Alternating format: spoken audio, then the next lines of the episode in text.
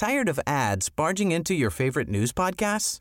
Good news. Ad-free listening is available on Amazon Music for all the music plus top podcasts included with your Prime membership. Stay up to date on everything newsworthy by downloading the Amazon Music app for free or go to amazon.com slash news ad free. That's amazon.com slash news ad free to catch up on the latest episodes without the ads. Hey, I'm Ryan Reynolds. At Mint Mobile, we like to do the opposite of what Big Wireless does. They charge you a lot, we charge you a little. So naturally, when they announced they'd be raising their prices due to inflation, we decided to deflate our prices due to not hating you. That's right. We're cutting the price of Mint Unlimited from $30 a month to just $15 a month. Give it a try at mintmobile.com slash switch. $45 upfront for three months plus taxes and fees. Promo for new customers for limited time. Unlimited more than 40 gigabytes per month. Slows. Full terms at mintmobile.com.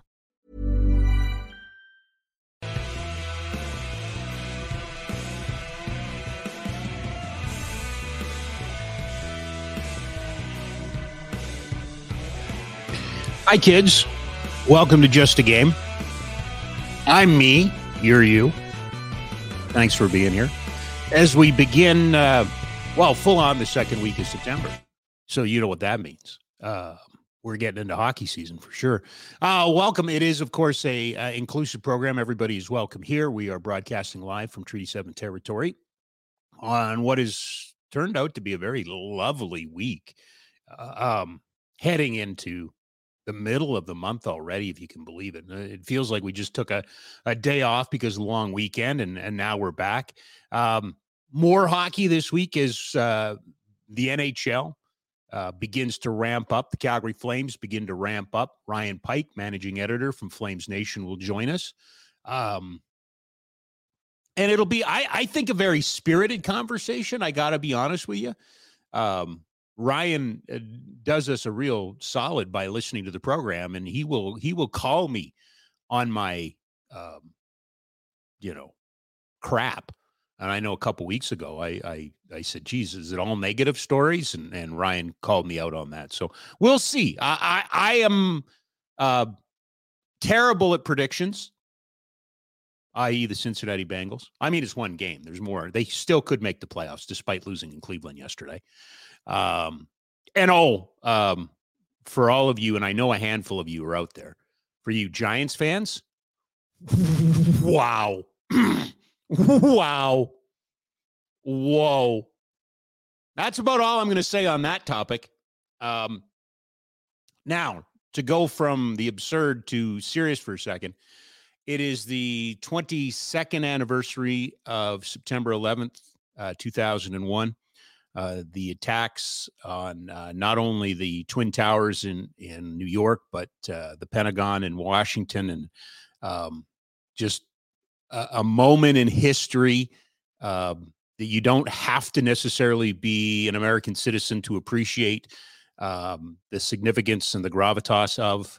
Um, for myself, as a you know somewhat uh, of a, history adjacent, history relevant person. I, I am aware of history, and um, you know there are those moments in time, you know, when the man landed on the moon, or you know, uh, you know, D Day, or you know, uh, the declaration of the end of the World War II. Those types of things that are often spoken about. Where were you when? Uh, for me, there have been a handful of those in my lifetime. I am a student of the game, but too young to remember exactly where I was uh, in '72 in the Summit Series. Uh, but that was certainly for this country a, a, you know a turning point. There were many minor, uh, not minor. That's that's the wrong term. Um, many other things that uh, throughout my life, I think we can go back and go. I, I remember where I was, but um, nothing chills me to the bone as much as remembering September 11th, 2001 getting up in the morning and for no reason, none whatsoever. And I know this sounds made up and I know this sounds like it's bullshit. Pardon me, Ty. But I turned on the TV. I never watch TV in the morning, never. I turned on the TV and there it was unfolding in front of me. And, and, uh, uh, to this day, you know, there's a lot. I, I, don't know if you have those same moments in your life, but there are things that um, resonate and and kind of break away the bonds of time. Uh, it almost feels like yesterday. I can remember, you know the thoughts i can remember the conversations i can remember and, and quite honestly in the infancy uh, no social media at that point but the infancy of the internet still not everybody was wired i think we were all on email but we were all you know hit and miss on the internet just the wild misinformation that flew around for 24 48 hours um, and then to watch um, the nation of you know our our our biggest trade partner you know our friends to the south go through what they went through.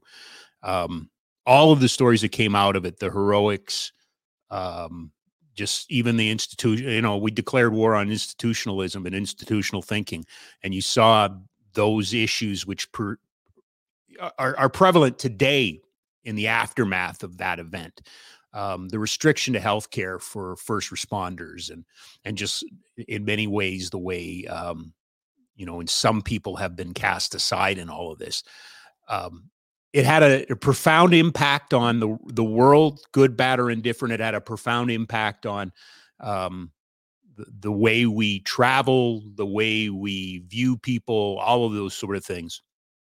Um, one thing that it reminds us is the power of sport and the power of entertainment.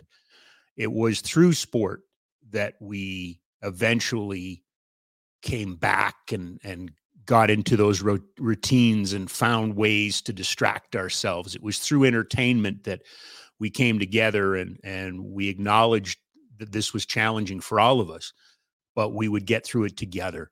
Um, I often say that I, you know, I, I this isn't a job. You know, Jack and I just spent the last half hour, you know, John back and forth about the business and personalities and things like that.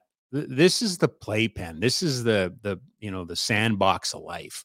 Um, so often, and I, you know, I when I came back in February, I did a big long diatribe and and set the manifesto.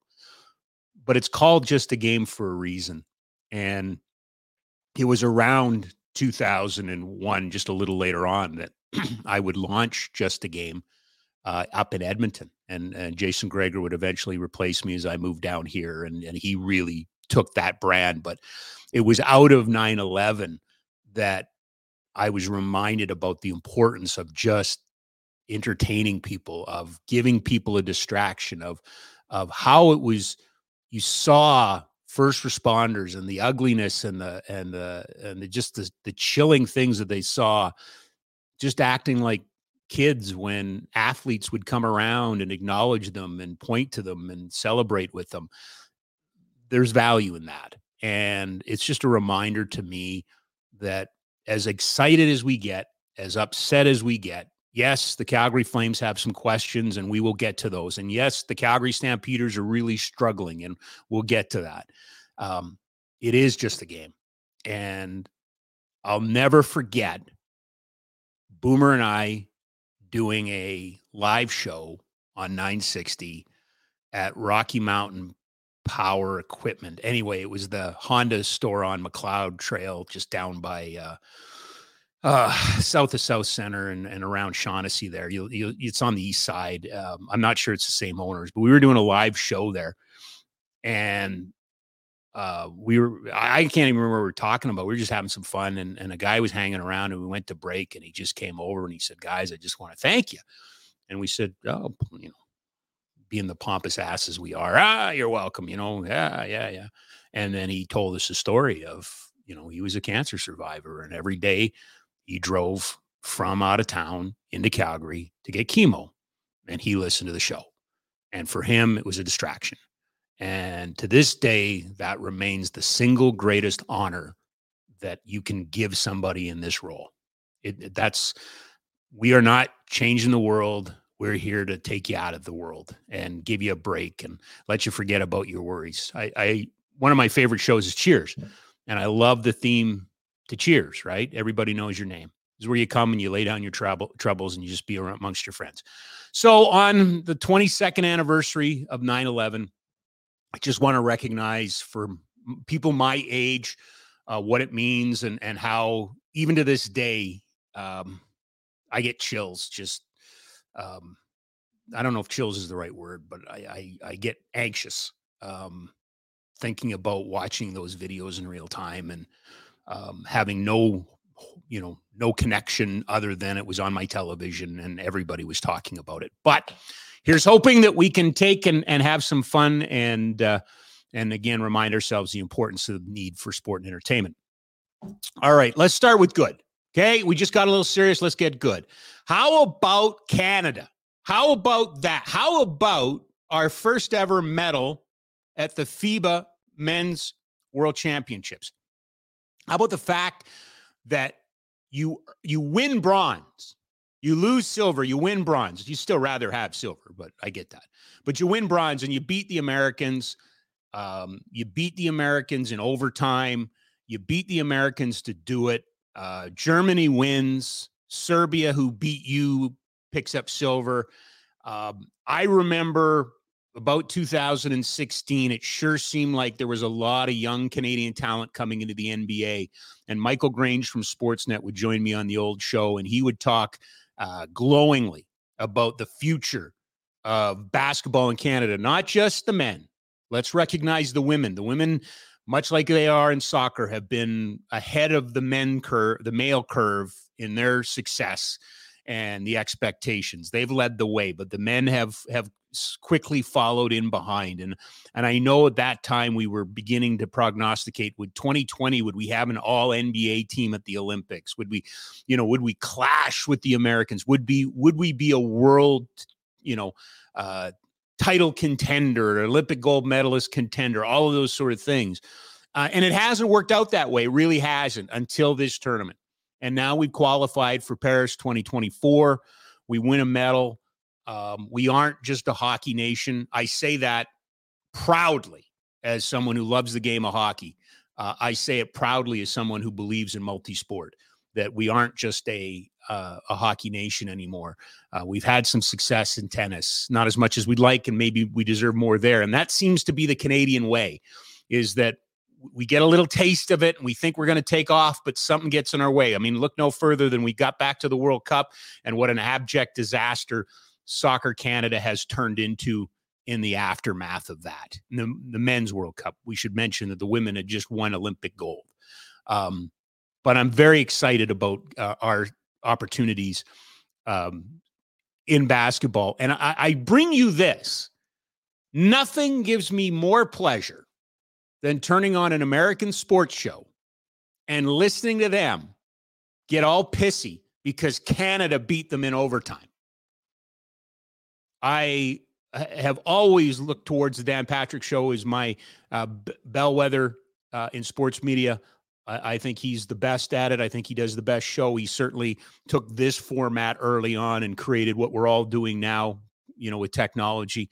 Uh, he's always been a pioneer. But listening this morning and listening to that program, uh, lose lose a little bit of their crap about Canada beating them and beginning to look at the rosters and how good the Canadian roster was with all NBA players and and Dillon and and and all you know all all of these guys. I love it. I love it. I love it. I love it. I love it. I love it. Um, and then I don't know if you caught this story, but LeBron James is riding to the rescue for the USA. He's he wants to play in Paris and he wants to bring Steph Curry and Kevin Durant with him. Bring it on. Uh, I believe I am no expert, but I believe Canada was missing a couple of our top guys too because of injuries. Um, I love it. I, I think if if we've punched the Americans in the nose so much that arguably the greatest basketball player in the world thinks he needs to ride in on a white horse and save their butts at, at Paris. God love them. Let's do it. I hope that the rest of the Canadian, I hope it's an impossible task to pick Team Canada. How cool would that be? And then for it to live up to, do I think that we can beat the Americans at their height with their best players, with their best team? No. But do I think we can beat an overconfident, arrogant American team? Yes, I do. Yes, yes, I do. And our dear friend, Peter Loubardias, who is all things Canada, I can only imagine the celebration that would be in, in, in if Canada beat the US at the Olympics for a medal in basketball. I can only imagine the celebration forthcoming after that. It probably it probably should be broadcast live So, congratulations to uh, Team Canada. Congratulations to Basketball Canada. Uh, congratulations to everybody involved. I think that's amazing. I think that's outstanding. A little tougher, closer to home. Uh, good news, bad news weekend. Uh, we we brought you the story of Butch Wolfleg, who broadcasted the Monday Calgary version of the Labor Day Classic in Blackfoot. Uh, he was able to do the second half up in Edmonton in Blackfoot. I, I tip my hat to uh, the Elks and the Stampeders and the CFL for making that happen. I think you build bridges. I think you build new fans when you make the game accessible in other languages. It was not only broadcast in Blackfoot, I believe it was broadcast in a couple of different languages. So love that. Didn't like the result. Walk off win for the Elks. Um, st- not stunning. I wouldn't say stunning. Uh, disappointing for sure. I I would this great opportunity for me to plug our friend um, Danny Austin and live from the 55. He had Ian and Busby on today. They'll break it down way better than I can. Um, but I would suggest to you that uh, it's it's going to be a tall task for the Stampeders to find themselves into the postseason, and it's been a long time since we talked about this. It's been a long, long time since um, you know Labor Day was you know might have been the the moment in time. Now, technically, mathematically, all of those sort of things, but see to in the position that they're in, they have to put together wins. Now they have to roll Saskatchewan and, and do some. Well, although Saskatchewan got absolutely rolled by Winnipeg, um, I, I, it really does feel like it's Toronto and Winnipeg's league, and everybody else is just in it. Uh, no disrespect to the BC Lions, uh, but I would suggest that uh, um, that that's beginning to to be what it feels like. Um, I, don't think you throw the baby out with the bathwater. Um, I've long held the opinion that Calgary, for some reason, is a marketplace. All marketplaces, all sports marketplaces are different. They all have a different sensibility to them. Edmonton's very much a bunker. Um, they love to criticize their teams, but nobody from outside of Edmonton is allowed to criticize their teams. That's how I've always found it. Here, ever since I've got here and, and worked in this market since 2003, we love firing coaches. We just love firing coaches. Firing coaches is a hobby around here, and it's happened way too often. And way this is not at you know Dave Dickenson. I know he's been the coach for a long time, and he's just the new GM. This this is to me a cycle thing. You, I will defer to the Danny Austins and the Ian Busbys of the world if they disagree, but I think you know uh, you can only be at the top for so long. At some point, you have to cycle down and start over again. Um, I watch Jake Maier. Um, I'm patient. I, I, don't think you throw the baby out with the bathwater. I may be wrong on that.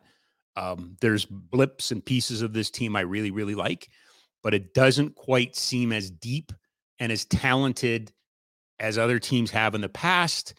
Will that come back? Is that a function of giving young players opportunities? I don't know.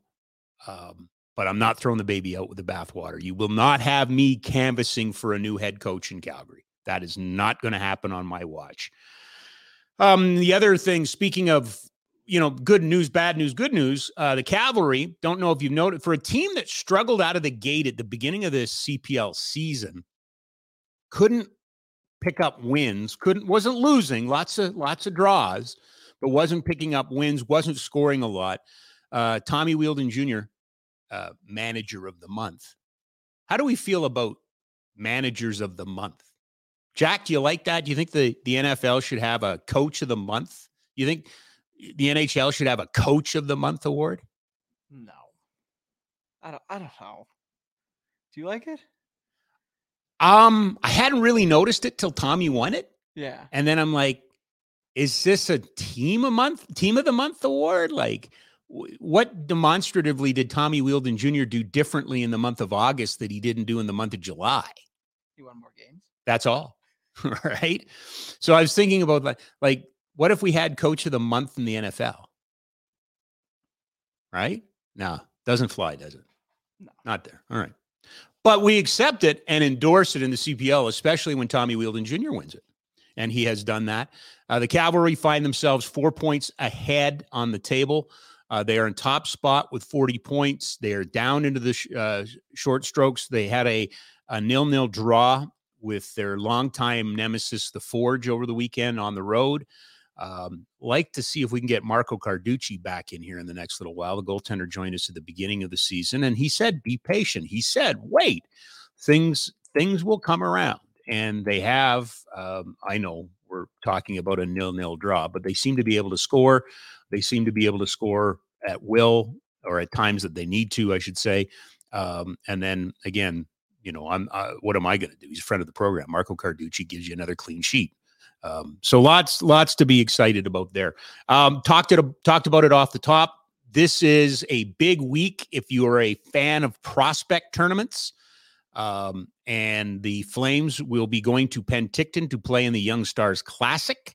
Um, have um, it, it's it, oh, and here's the thank you. Here's the roster.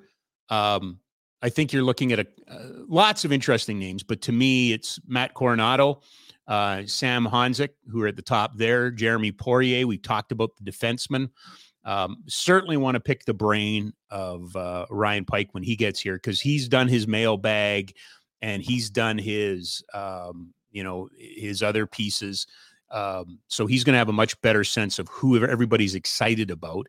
Um, I'm, we've had this conversation. I don't do fantasy because I draft good teams with quality people. You do not win fantasy that way. Having said that, I have nothing but great things to say about the hum, the human being and the defenseman. I think he's pretty good too. It's Tyson Galloway from the uh, Calgary Hitmen. He's uh, going to be on that roster. I see Oliver Tulk as well. So a couple of Hitmen. We saw the Hitmen draft a um, uh, Flames drafted European player. So I'm hoping that we're going to see these two teams working a little bit more together. Um, I got to admit, uh, not sure about the goaltending. Uh, you're in that spot in the cycle, and it's certainly something we're going to talk about with Ryan Pike. It looks like the Flames are going to have three goalies on the main roster, and then Oliver, or uh, and then Oscar Dansk, not Oliver, Oscar, and uh, some uh, some another prospect down on the farm. Um, not really sure about the. Uh, I, I, don't know about you guys. I'm expecting Coronato to make this team out of training camp. I, I don't know why. I just am a little bit of a more mature player, uh, world championship experience. Uh, you know, he's the guy that everybody, if you're looking at the top Flames prospects, he's the guy along with Wolf that gets listed. Um, you know, Honzek's your first pick going to play in Vancouver. Sounds like he's going to play up the middle in Vancouver, which is is a good position for the Flames. Um, but as well, you know, Yan Kuznetsov is a defenseman that's had some American Hockey experience for the last couple years. Uh, Rory Kern, Kerins, I remember during the uh, the COVID season when the uh, Stockton Heat played, Rory had a brief uh, opportunity up there because there was no Ontario Hockey League. He was there as a young 18 year old. Um, so lots and lots of uh, you know the, the Morin kid they drafted the defenseman that they're very excited about out of the Quebec League. Um, this looks like a roster that I suspect people are going to be excited about. This looks like a roster that I think, and when I say people, I think the diehard, the fans of prospects, the the, the people that follow that stuff, the the people that, and, and again, it's it's not a criticism, but there are there are some people whose fandom is more interested in what could be or what might be coming rather than what is here right now. So the prospect tournament runs. Uh, Calgary plays three games: uh, Friday against Vancouver, Saturday against Edmonton, and then they're off on are off till Monday uh, when they play the Winnipeg Jets. So the the four Western Cana- Canadian teams at this tournament. Um, it's a fun time. I, I I've I've called games there. I've called games on the radio there. Boomer and I were there at the first one. Boomer and I were in. I don't know if people remember, but the Flames used to play up in uh, Camrose. Played the Oilers up in Camrose a couple times, and uh, Dion Phaneuf broke some glass up there and stuff. So they didn't invite him back because it was expensive. but anyway, then they started Penticton. Um, but I, I, am just not as into it as I used to be. Um, I got I, probably it peaked for me uh, when broadcasters were including the points at this tournament with preseason points and and games in this tournament with preseason games, and I thought that's just a little silly. Quite honestly, that's that's just a little bit silly. but what a great opportunity for fans to see the young players. And if you've, you've never been to Penticton, lovely little town with a couple of really crackerjack restaurants. So we'll talk to uh, Ryan about that. Uh, Flames will have their golf tournament on Wednesday, uh, then off to Penticton, and then Campa be- again begins in earnest next week. Captain skates are already underway. Um, nothing has dramatically changed. I think uh, I saw uh, Julian McKenzie on the Athletic today writing his top six stories. I think all of the the broadcasters and the and the media people are beginning to to line up their stories heading into this camp. Um, I, I'm not as bent out of shape about. I believe it's now six guys that are due contracts next year because they traded Toffoli. Um, I'm not as bent out of shape about that stuff as some people are, and I, I maybe I should be. Um, fascinated by what you do uh, in goal um, with three goalies. Um, I'm not sure that I'm. Are you a three goalie guy? Are you? Would you do you buy into that? You because you've seen that, haven't you, Jack? Yeah. Now, oh, hey, three goalies, it's the way to go. So everybody's fresh. Are you a three goalie guy? no, No, not at all. no. It it sounds made up to me. Yeah. Like so is that like they'd actually go into the season with three goalies on the roster? Yep. Or Wolf would be in the A and then he'd come up. I'll ask Pike, but my understanding is what we're talking about right now is three goalies. That doesn't make sense to me. No. No, it's not enough work. And and it get and it gets cluttered and then always somebody has their head on a swivel and on and they're all good people. Don't get me wrong. I don't think there's a, a, a prima donna in the bunch, but it does beg itself for um it begs itself for problems. And and that's what I mean. I, I'm starting to see these stories. Not Ryan didn't write them, and I don't even think they're on Flames Nation, but other places. Oh, you know, now's the time to have three goalies because you can rest. You know what you can do? You can overthink. And sometimes I think we're all guilty of overthinking. And I'll tell you this the story today, the stories today in training camp very rarely end up being the stories by the end of training camp. There's going to be an injury in there. There's going to be a standout performance, or there's going to be a problem performance where somebody's, you know, the coach comes out and goes, ah, we're not worried about him. He'll be fine. Yet we're all worried about him because him is not, and I don't know who him is. I just, I know this happens.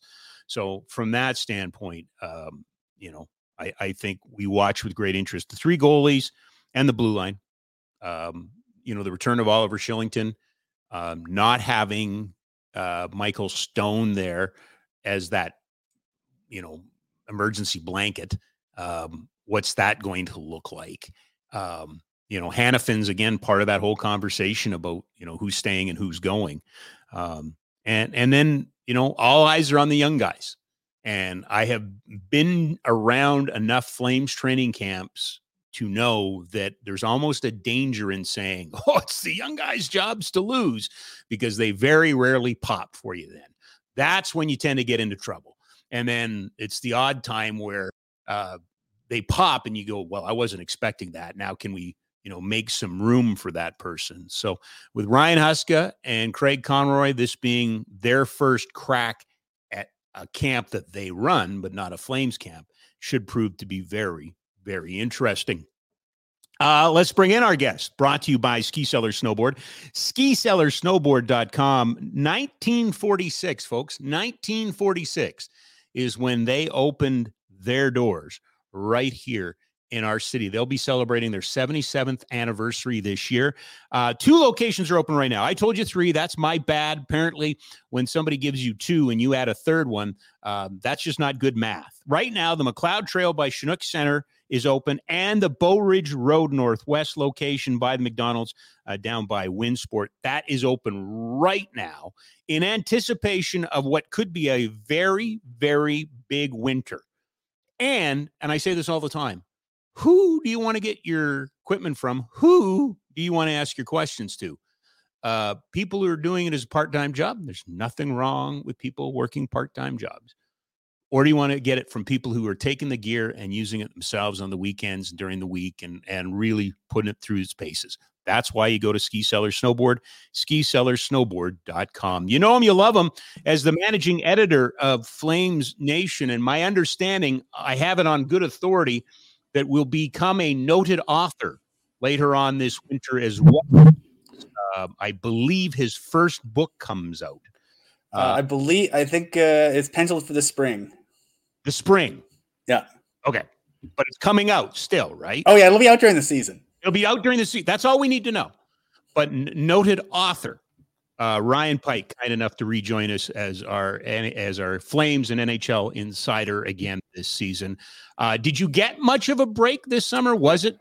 I mean, in, as compared to summers past, I would say compared to last year, much quieter, but in a different way, perhaps. Yeah, and, and I think it's sort of a, a, product of just sort of the way things are because I think you know you you know you've spoken quite a bit uh, both today and in days past about you know uh, you know the fact is the Flames brought in a, general manager who's very familiar with the hockey club and they brought in a, a head coach that's very familiar with the hockey club, but you know the problem is even if one or both of those gentlemen want to make sweeping changes, it takes two to tango. And you know, yep. I've I've been talking to folks around the game, you know, uh, and it's everyone's jammed up. There are maybe a half dozen teams that have cap space and they're asking an arm and a leg and firstborn child to do anything. Mm-hmm. And if you're, say, hypothetically, the Calgary Flames, and you ha- you know Noah Hanifin has reportedly told the club, yeah, I'll play out my contract, but I'm probably going to go somewhere else after that. No hard feelings, you know, which is his prerogative. That's his sure. right as a as a as someone who's under contract for only one year. He was straight up with them by all accounts. If you're the Flames and you want to maximize his value, you probably in your mind have an idea of what you're willing to settle for. And the reason why we haven't seen trades at this point is mm-hmm. the Flames simply haven't gotten an offer that was remotely close to what they wanted to settle for. I would say the same kind of thing is in the case of Dan Vladar. I mean, those are the two trades everyone yeah. and their dog has been going, hey, Pike, when are they trading Vladar so they can bring Wolf up? And the answer is when they get a deal that they don't hate. And the problem is with everyone having, you know, cap space. I, I wrote about this in the mailbag this morning uh, on Monday on the site. Yep. I think the big challenge is so we're at the point now where, you know, optimism, sometimes blind optimism, reigns supreme in September and October because oh, everyone's undefeated. Absolutely. Everyone's in the best shape of their lives, except for us media types, and some of us are in the worst shape of our lives. But yeah. the, the idea is optimism reigns supreme and everyone everyone's undefeated. And oh boy just watch this this person's going to have a bounce back. And you know uh, one of our readers uh, suggested the buffalo sabres for example as a, as a potential fit for a, a Hanifin and or Vladar trade. And the problem is a much like a lot of teams the sabres have made a bunch of moves already and they probably feel okay about the seven or eight defensemen they have coming into camp on one ways. Uh, and b you know they they have uh, in Devon Levi uh, a very respected mm-hmm. and, and decorated collegiate goalie who they think could be as good as Dustin Wolf. So you know if you're and I think you know not just a nitpick about Buffalo, but I think if you go through the entirety of the NHL, there are probably 32 teams out there who feel fairly good about their NHL tandems having done their tweaks, yep. and it won't be until somebody comes to camp and looks horrible, for lack of a better term, until somebody gets hurt or somebody wildly underperforms. Uh, you don't really see a lot of dominoes toppling. No, and and I was gonna. Uh, I think Vladar and Hanifin are different from this standpoint. I think Vladar can solve that issue can be solved. And I hate to be morbid like this, but it's with a significant injury, right? Somebody goes down with a significant injury. He has a cap hit that's friendly. I think that's how that one gets solved. Hanifin's not that. I mean, yeah, defensemen are going to get injured, but that's still not that. Yeah, and and you know, if if Rob, if you and I were GMs and you and I were trying to make a trade, yep. it doesn't take it wouldn't take a lot for me to convince you that I wouldn't say the Flames have misused Dan Vladar because I don't think that's the case. I think they've used him quite well for a guy mm-hmm. with so little NHL experience. Mm-hmm. But if you're the Flames and the mandate is get there and try to make some noise once you get there, you know, you're going to lean on the guy you're paying six million bucks for. You're going to lean on the guy who, you know, when when the, a year ago when he had when Jacob Markstrom had his uh, Norris or his Vezina, pardon, his Vezina runner-up season. I knew what you meant. uh, when he had that season, I think there's a lot of folks around the league, especially in Western Canada, folks who are very familiar with him and who went, Yeah, makes sense. Yeah, I can see that. And that's sort of the potential that the Flames see in him and that the potential that they still I think they still see in him. So they didn't really use like Vladar doesn't have showy numbers because Vladar basically the gig was to come in and you know, you're the reset guy, you're the mop-up guy. You're the you're going to be playing the middle game in three and four nights or the end game in three and four nights. So it, it's kind of the, the same role that David Rittich got. And I think, you know, it, it speaks to, I think in a lot of ways, how good Vladar has been, that he's adapted to a really tough job as a relatively untested young pro. And I think, you know, that's the kind of context that you you would g- be given to your potential trade partners being like, oh, well, he could easily be a 1B, easily. Has Yeah. he b- been one here? Well, yes, that's not really the role he's been asked to do. Do you know who so re- I think you can sell him. You know who he reminds me of? Not it's not I hate when everybody goes, "Oh, it's just like it's not just like this," but it reminds me a little bit of Ben Bishop. If you remember Ben Bishop's er, he was an Ottawa senator. Who remembers that, right? And to me, that's what Vladar is. Vladar is that big Jacob goalie. Markstrom was that when he was Yeah, in yeah, Florida. he was sort of he was sort he- of caught down the depth chart a bit, and that's how he ended up in Vancouver because there was a lot of shuffling that had to be done in Vancouver because Markstrom was sort of the guy that he was around the periphery of that roster. But I don't think Vladar has that many. Vladar doesn't have that much American League experience, though, right? Because he played he played in Boston and then he's played here as a young guy. You know what I mean? As a goalie, Yeah, yeah. right? And and I think we've seen this movie before. I I don't. I have no doubt in my mind that you and I could be talking in two or three years from now about Dan Vladar being an all star starter on another team. I, Yeah. I could see that. He, and he's he's he's got the you know I I think I- I don't think we talk enough about the the the wealth of uh, good goaltenders the Flames have in their system right now because I needed to ask you that. Yeah. you know because J- Jacob Markstrom was the second team All Star runner up for the Vezina a couple years ago. Disclosure: I had him I had him fourth on my ballot for the for the Sure. All Star. I didn't have him yeah. but I- he's really like he, he was he was he was one of the a handful of guys that could have been an all. Star. It was a good year.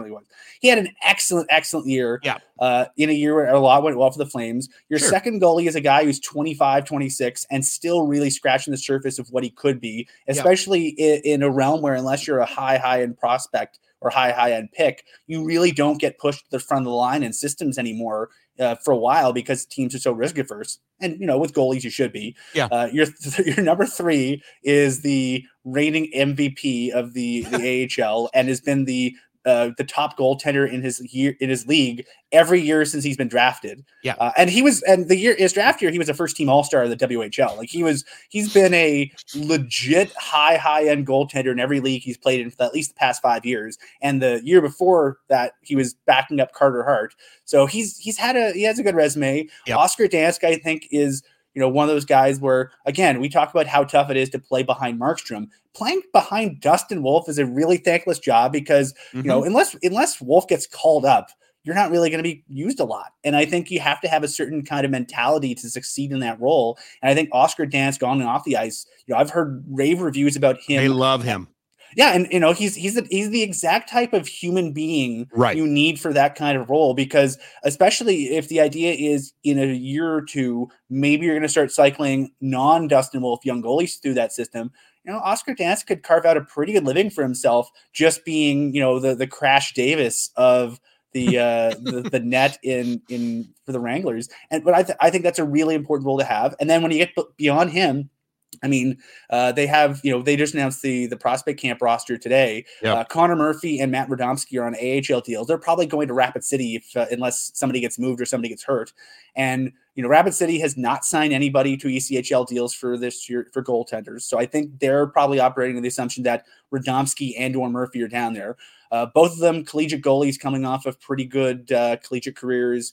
Uh, Radomski played a, a game as backup behind Dansk uh, when Dustin Wolf got called up to the NHL at the end of the season. They know them both pretty well, having them had them in camp for a bit, and they both Right. went to you know they both got AHL deals, and then went to Dev camp. So they're guys they know. And then oh, behind there you got Yegor Yegorov in Russia, and you have perhaps one of the more underrated prospects in the system in Arseny Sergeyev in uh, at University of Connecticut. So they, you know, they pro- they're about in terms of prospects of note. They have a lot of different options, and I think when you have that ability to find interesting people, interesting players throughout the the hockey world, it gives you the ability to sort of mix and match and you know play your hand. And right now, the hand they have is they have perhaps the best goaltender not in the NHL to steal a Jay Feasterism.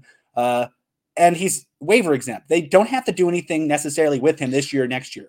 And so I don't think you necessarily want to hold him back because of the waiver system. But he also gives the ability that you don't need to go out tomorrow and make a bad trade just to free up a spot. So And- Jack was asking me that before. I think I got this wrong. They don't have to carry three.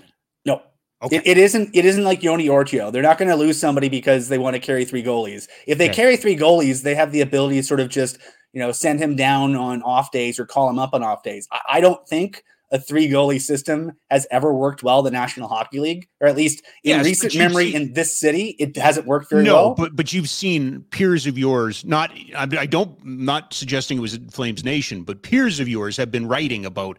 Well, the three goalie system is the route to go to keep people, you know, rested and the- things like that. The I re- year the the year the Flames finally bite the bit the bullet and brought up Trevor Kidd full time after the he was playing for the national team. They brought up Trevor Kidd, Yeah. and they had to keep Jason Muzzatti up because of waivers. They had to keep Mike Vernon up because he was Mike Vernon, Yep. and then they also had Jeff Reese up because uh, you know Jeff Reese still had a contract, and Yep. they carried four goalies for I the know. first like Yeah. six weeks of the season, and then. Thankfully, Jeff Reese got hurt, and then they only had to carry three, and then they just bit the bullet, sent Muzzatti down Yeah, but okay. You know you ideally you know for for so many reasons you know practices like you only got two nets you're going to rotate guys like unless there's strong extenuating circumstances that dictate you got to carry more than I two I agree. you shouldn't carry more than two No, but you know what? I think I got lulled into this conversation so much that, and I, I, I said to Jack, I was going to have to ask you this because I, I got lulled into this conversation so deep that I thought they had to carry all three. But you're right; he's waiver exempt, so he could go up and down. But you want to make like at some point, what else can the guy do? You got to, uh, you know. And Ryan, I might be making a, a big mountain out of a molehill here, but if you not burying Wolf, but let's say you keep Wolf down there, right, and you don't play him or anything like that, that's also a message. That that's the Yeah. other potential players. People you want to be like I. I think they've. There's been a couple of players over the last couple of years that I think they didn't like. Some internally didn't like the way they were dealt with because it sent a bad message to potential players who might join the organization because of the way they were handled. yeah and and i'll i'll i'll i've been critical like danny and i had a nice conversation when i was on with him a couple weeks ago about sam bennett and i think we also touched on Juuso Valimaki. in both those cases i mean keeping a player in a specific situation to maximize your flexibility, it's tough because you're going to have Mhm. to live with like either way, you're going to have Mhm. to live with your decision. So what happened with Sam Bennett is Bennett blew out his shoulder in training camp. He already had an existing shoulder injury, I believe, when he got drafted, Yep. and then it- it was exacerbated a bit uh, in uh, in training camp. And then he got his shoulder surgery. He was out most of the year. He went back to Kingston, and then when Kingston got knocked out of the playoffs, they brought him up, and he made his NHL debut at the very last day, I believe, of 14-15, and Yep. then he was around for the playoffs. And the Flames, you know, they they used him in the playoffs, and they should have. He was very good. He was easily, you know, one of their Sure, he was an energy one- guy. yeah, he was he was he fit exactly what they needed him to do, Yeah. you know, and so there's really it would have sent a worse message to not use him in the playoffs than to use him. You have him available, so you got to use him because where are you going to put him? Just sit him down somewhere. Uh, but I think the challenge was the following year. You know, he he struggled a bit at times in his, in his Mhm. first and second year, and they had you know because of his age, they had the opportunity to send him back to the O. They had the opportunity to send him back to the AHL a second year. Like they Yep. ju- just for spoilers, everybody. Uh, when a tr- when a 20 year old player is signed, you got three years of waiver exemption for a skater and four years for a goalie. That's why Yeah. Wolf is going to be waiver exempt till he's just before his, his 24th birthday. Right. Uh, for Sam Bennett, they had the ability to send him down for the first three years of his entry level deal. They kept him up partially because it'd be a bit awkward to send him down after he spent a year and a half in the NHL. But depending on what the plan was, I think you could sell that. You could have gone, well, you know, if you're going to be a center, we want you to go down and learn center at the AHL level and be an all-star center at the AHL, and we'll see you at Christmas. Same with Juuso Valimaki. I think the challenge with Juuso Valimaki is the waiver clock kept going on him after he got injured, and then by the time he finally got fully up to speed and they kind of knew what his limitations were, he was three years into his his pro career and his waiver clock was done, and he he they had to put up through waivers. Right. But you can't, you know, you can't control when guys get hurt. You can't control No. a lot, No, you- you, can control sort of Yeah. what the plan is and how you articulate the plan. And you know, especially as, as much as you know, I've never had to tell a 20 year old all star professional athlete, "Hey, we're sending you to Stockton, and here's the plan for you." And it's it's a shitty situation. It's a shitty conversation to have with a person. But in some cases, if you believe in your heart of hearts that the best way to make sure that Sam Bennett, Juuso Valimaki, Jeremy Poirier, Jakob Pelletier, whoever, they're going to be the best NHL player, the best kind of asset for your organization in a year or two. Sometimes See, you got to bite the bullet. Your examples are why I am so adamant that the coaches have a role to play in development. And last year, Daryl Daryl wants he does not want to develop at the NHL level. I and I say this somewhat tongue in cheek, Ryan, and you were around then too. But I don't think that Bob Hartley did um, Sam Bennett any favors by pumping his tires as hard as he did, as often as he did, to the point where it almost felt like, man, they if they just got this Bennett kid in the lineup, they'd be fine. Like that was over promotion. And I would say it was the kind of not not it was a different scenario, but I don't think Daryl liked Valimaki and Daryl wasn't going to play Valimaki. So what were you going to do with Valimaki? And you yeah. end up losing and, on. And that's and where I think, I think saw, you have I, to be on. Uh, just let me finish this. Sorry about this. I want you to answer this, but th- that my point being is this is where the coach and the GM have to be on the same plane and have the same plan. And and and I'm all for promoting young guys and giving them their props, but I thought that Hart I thought Hartley was, and it was the reverse on Baertschi.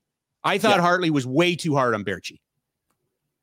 Yeah, but I mean that's I I think that might be where the Flames have such a good situation here because Ryan Huska saw the American League team quite a bit last year. Sure. So did so did Craig Conroy. Like the, the Flames, I think the nice thing is the Flames are going in, like they have a coaching staff where Cail MacLean is going into main camp, having seen all these guys. Huska has seen all these guys. Sure. Pretty much most of their pro scouting apparatus, most of their dev team has seen all these guys. It's a lot of the same people.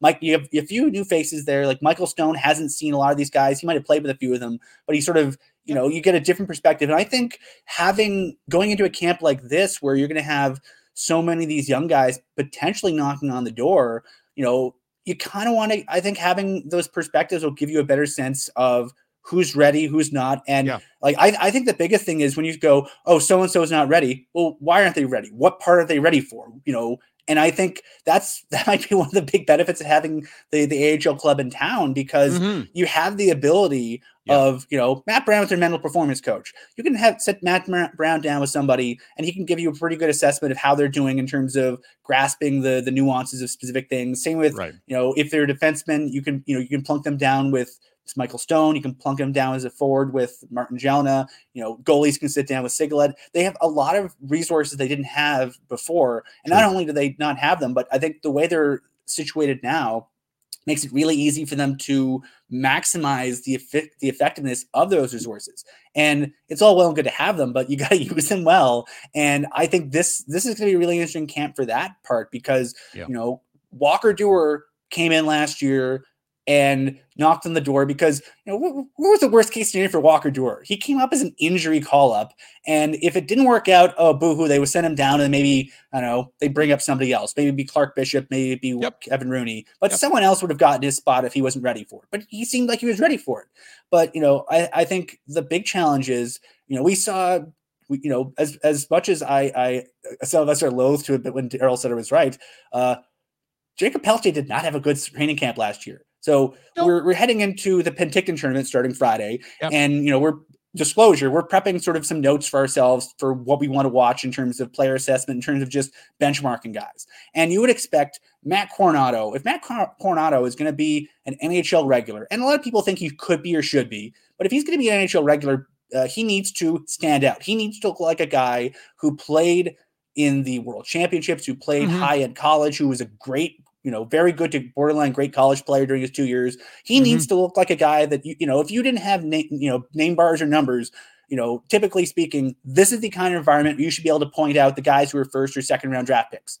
Uh, so if he, he doesn't should. stand out, he, he should. should. He so should. if he doesn't, why? But you really expect you, know, you expect these guys like you know you kind of expected Pelletier to stand out a bit more than he did in last year's Penticton camp and in certain portions of the of the of the preseason. And so you know when you're playing a you know when you're playing that split squad game on the Monday between Seattle and Calgary in two different cities, and you're sending the odds and sods, and you're basically saying the Wranglers and whichever junior players are still kicking around Yeah. to uh, to Climate Pledge to go play Seattle. So you're probably expecting your your younger guys, the guys who are you know, your top end prospects, you expect them to stand out, and even if the team loses, you expect them to sort of carry the mail a bit in those kind of environments. So it's about, I think a lot of it is about building the context for what the expectations are for players and why and why not they will succeed or struggle. But I, I think this is going to be a, a fascinating camp because I think they have a lot of different tools in place that they didn't really have or mm-hmm. didn't integrate well in the past. But I also think, you know, they they have a, a lot of players who I think are further ahead than they were a year ago. And I think you're going to be able to really do some nice comparisons in terms of where guys are at in their development. Well, maybe in the new building they can take a page out of the Blue Jays Dunedin complex and have the the Department of Science and Human Anatomy or whatever they do down there, their their high performance training center. Um, let- okay, let's let's get into Penticton because you said something that the crusty, grumpy old me wants to fire back at, which is they should. But I went to enough Pentictons and saw enough high prospects or high pro you know just go through the motions and and get to another level when they i mean god forbid when gaudreau went and we were keeping track of his points and combining them with his preseason points and all that stuff. Um tell me who you're watching and uh, uh, who you've seen this flames roster you know who are you watching Okay, I'm gonna I'll throw out a couple obvious ones and I'll throw out some dark horses that I'm watching for other reasons. Sure. Obviously, Honzek and Coronato Yes. are first round picks. yes Honzek is man shaped already. He's big. He's he needs to thicken out a little bit, I think, but Sure. he's the kind of kid that you know he'll go from being a lanky 18 to a thick 20 or 22. He you know he I don't uh, think he'll have any issues with that. But uh, in terms of some of the darker horses, yeah uh, I really want to see how Etienne Morin uh, yeah yeah how he, he he's a great skater. He has I, I've been told by scouts maybe not Oliver Kylington level skating, but not far off. wow And you know, uh, at the at the draft, Todd Button was really complimentary about how dynamic he can be in terms of using his teammates, using time and space, and sort of using a lot of little subtleties in his game to create space for passes and for offensive plays. So M- Morin, I haven't seen a lot of in person, but I'm really looking forward to seeing him both in Penticton and uh, hopefully a bunch in preseason because you know he's he's one of those guys that scouts kept telling me, "Holy cow, he could have gone to the first round. He, he is that kind of talent." wow Uh, the other two guys I'm looking at are Parker Bell uh, Yep. from Tri City and Yep. William Stromgren, formerly of a bunch of places in Sweden, but now the Wranglers. yeah, Uh, okay. Parker Bell is about to turn 20. He's Mhm. a uh, he's a 2003 birthday, so he could be playing in the American League as a 20 year old, or he could be playing in the Western League as an overager. And so if he's if uh, he has a good week or two here, if he looks like he could be a pro player, he could conceivably close out the month of September by getting an entry level contract. And I don't think you can say that for a lot of these guys here. A lot of the a lot of the guys who don't have contracts are definitely heading back elsewhere. Yep. You know, uh, a lot of the, the the unsigned junior guys, like I don't think Jaden Lipinski will get a contract this week, for example. Uh, I don't think Moran might, will get a contract this week. Uh, but you know, some of the other guys have chances. But I think Bell, you know, this is this. I think Bell legitimately could put pen to paper if he looks like they think he can look. He was really, really good for Tri City last Yeah. year. Uh, and I think you know people who I know who talk, who follow the Western League look at him and say, you know, he's he's a guy who's got size and he knows how to use it. And it's a question of can he put it all together and become sort of a, a Michael Furlandy type at the NHL. Hmm. Uh, he's kind of I'd say he's sort of up there with Mike, with Lucas Ciona in terms of guys who are big and burly, but also don't lack skill and are able to sort of use their size to Gotcha. maximize the skill they have. Okay. Uh, and, and Stromgren, I mean, Stromgren is one of those guys that uh, you know. I, I I saw a lot of folks criticizing the Flames a bit for picking Stromgren instead of other guys. I think Logan Stankoven was available when Stromgren was picked in the second round in 21. Uh, I really like Stromgren as a player because he's got size and he's been playing in the Swedish system that really emphasizes structure and two-way play. And he hasn't played a lot. He hasn't gotten, you know, a big role in Swedish pro because in in Europe, if you're someone that they Say hello to a new era of mental health care. Cerebral is here to help you achieve your mental wellness goals with professional therapy and medication management support. 100% online. You'll experience the all new Cerebral Way, an innovative approach to mental wellness designed around you. You'll get a personalized treatment plan from a therapist, prescriber, or both in a safe and judgment free space. Your cerebral therapist or prescriber will outline a customized plan with clear milestones along the way so you can get to feeling your best. With Cerebral, you're not alone in your mental health journey. We're here to empower you to live a fulfilling life. So take that first step towards a brighter future and sign up today at cerebral.com slash podcast and use code ACasts to get 15% off your first month. Offer only valid on monthly plans. Other exclusions may apply. Offer ends July 31st, 2024. See site for details. Tired of ads barging into your favorite news podcasts? Good news. Ad-free listening is available on Amazon Music for all the music plus top podcasts included with your Prime membership. Stay up to date on everything newsworthy by downloading the Amazon Music app for free or go to amazon.com slash news ad free. That's amazon.com slash news ad free to catch up on the latest episodes without the ads. As a person with a very deep voice, I'm hired all the time for advertising campaigns. But a deep voice doesn't sell B2B, and advertising on the wrong platform doesn't sell B2B either. That's why if you're a B2B marketer, you should use LinkedIn ads. LinkedIn has the targeting capabilities to help you reach the world's largest professional audience. That's right, over 70 million decision makers all in one place. All the big wigs, then medium wigs, also small wigs who are on the path to becoming big wigs. Okay, that's enough about wigs. LinkedIn ads allows you to focus on getting your B2B message to the right people.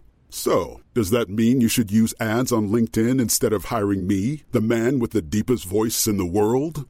Yes. Yes, it does. Get started today and see why LinkedIn is the place to be to be. We'll even give you a $100 credit on your next campaign. Go to linkedin.com slash results to claim your credit. That's linkedin.com slash results. Terms and conditions apply.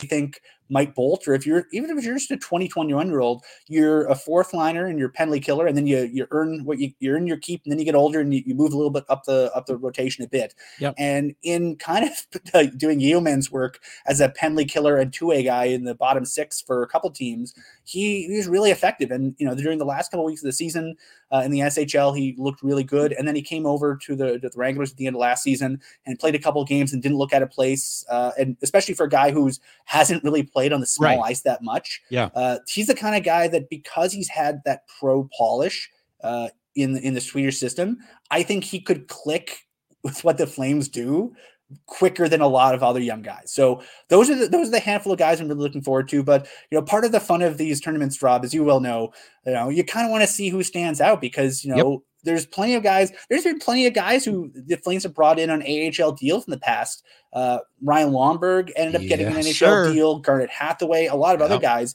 You know, you, you kind of want to see if one of these guys on AHL deals comes in and really grabs hold of it because you know you're you, they might not get NHL careers curved out as a result of this, but if you're somebody playing minor pro, the the the pay difference between being on a two way NHL deal and being on an AHL only deal, it's pretty substantial, and you can set yourself up for a pretty good uh, those you know, two guys you career by having a good few weeks. but those two guys you mentioned are serviceable NHL players, right? Yeah, And and, and, they didn't have to give up anything to get there. No, no, no, no, no, no.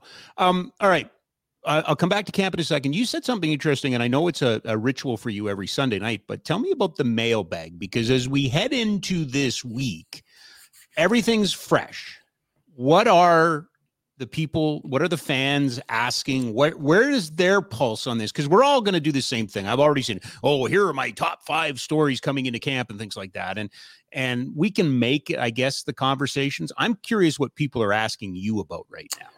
it's a lot of questions about you know when are the trades happening Okay. uh, and primarily circling around you know Hanifin and Vladar for trades uh, Okay. a lot of I think that the discourse around Elias Lindholm, especially since he did that uh, interview with, uh, with that Swedish outlet a couple weeks ago, has shifted a bit from "Oh no, what's going on with Lindholm?" to well, "When's Lindholm signing?" Right. And I think uh, folks are sort of auto.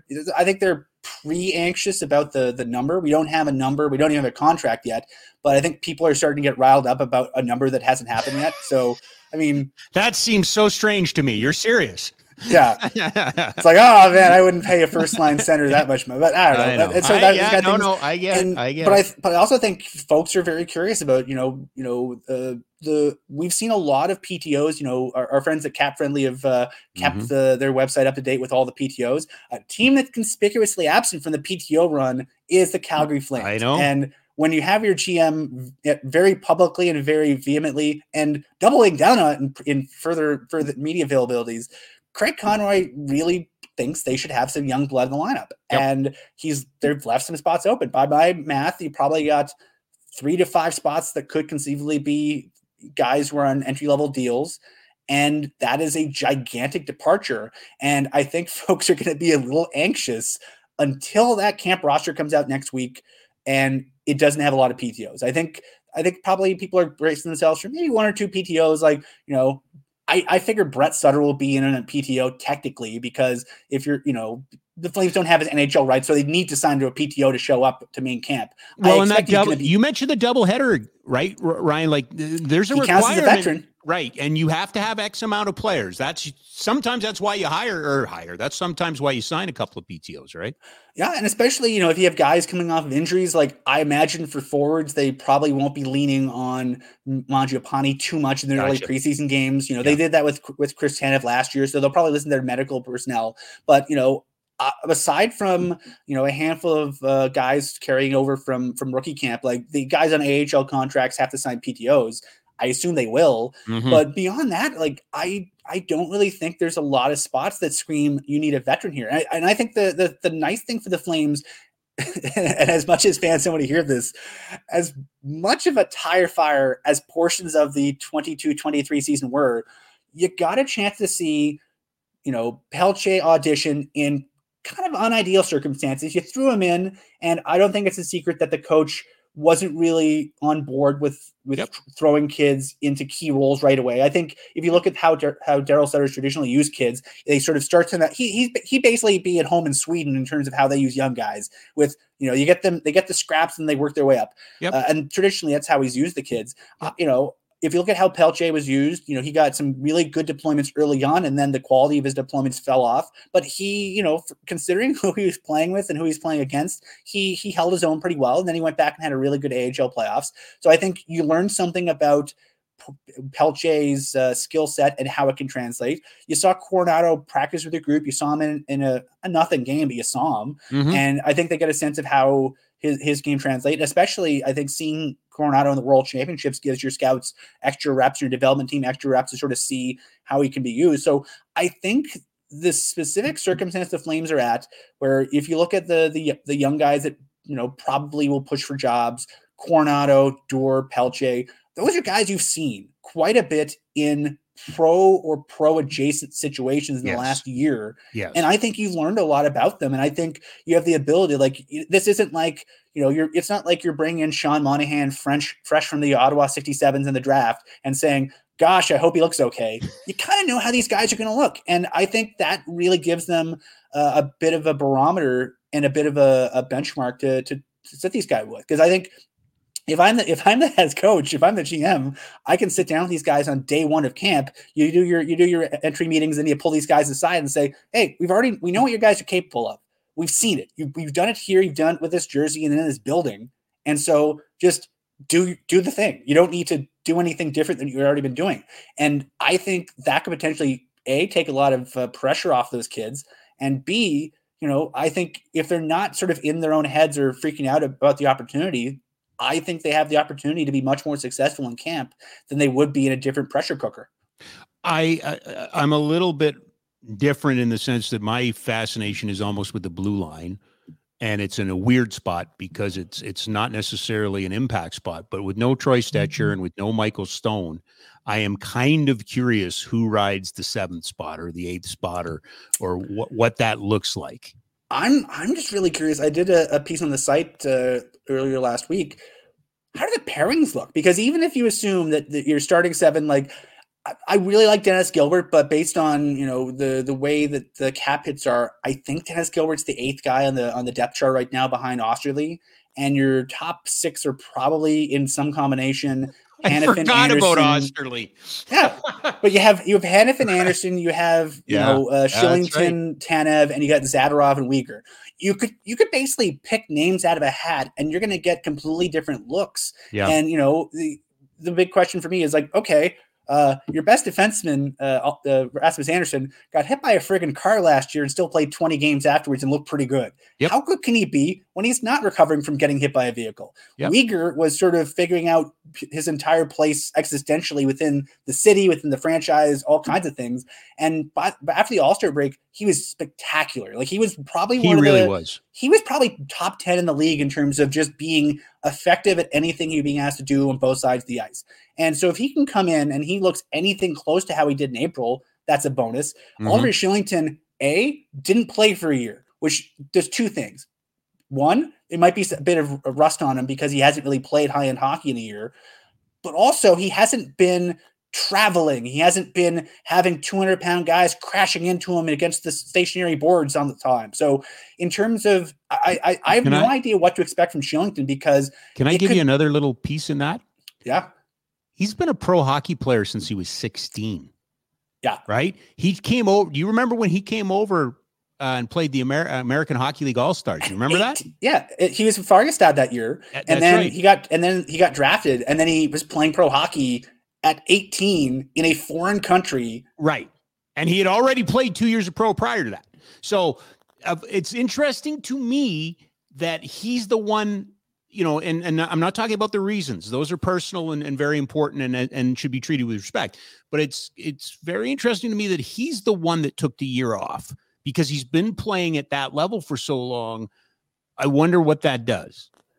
Yeah, and just the especially the idea of you know everyone's mental health journey is their own journey, but the way I look at him from a, a, both a human and a player standpoint is conceivably he might have been white knuckling it for God knows how long. Oh, and he was so good in 21 22 and i don't think we've seen nearly his best i don't think we've seen No. him at at peace with the world at peace with himself at peace with you know wh- wherever he Yep. wanted to, to get uh, get dealt with so I I really don't think we've seen anywhere close to how good Oliver Kylington can be. And if Oliver Kylington comes back as and is anything close to what he was with Chris Tanev in that 21-22 season, then your top four blue line, not just for this season, but potentially for the, the foreseeable future, contains Weegar, Andersson, Kylington, and then you just need to find someone to play with the, the odd man out.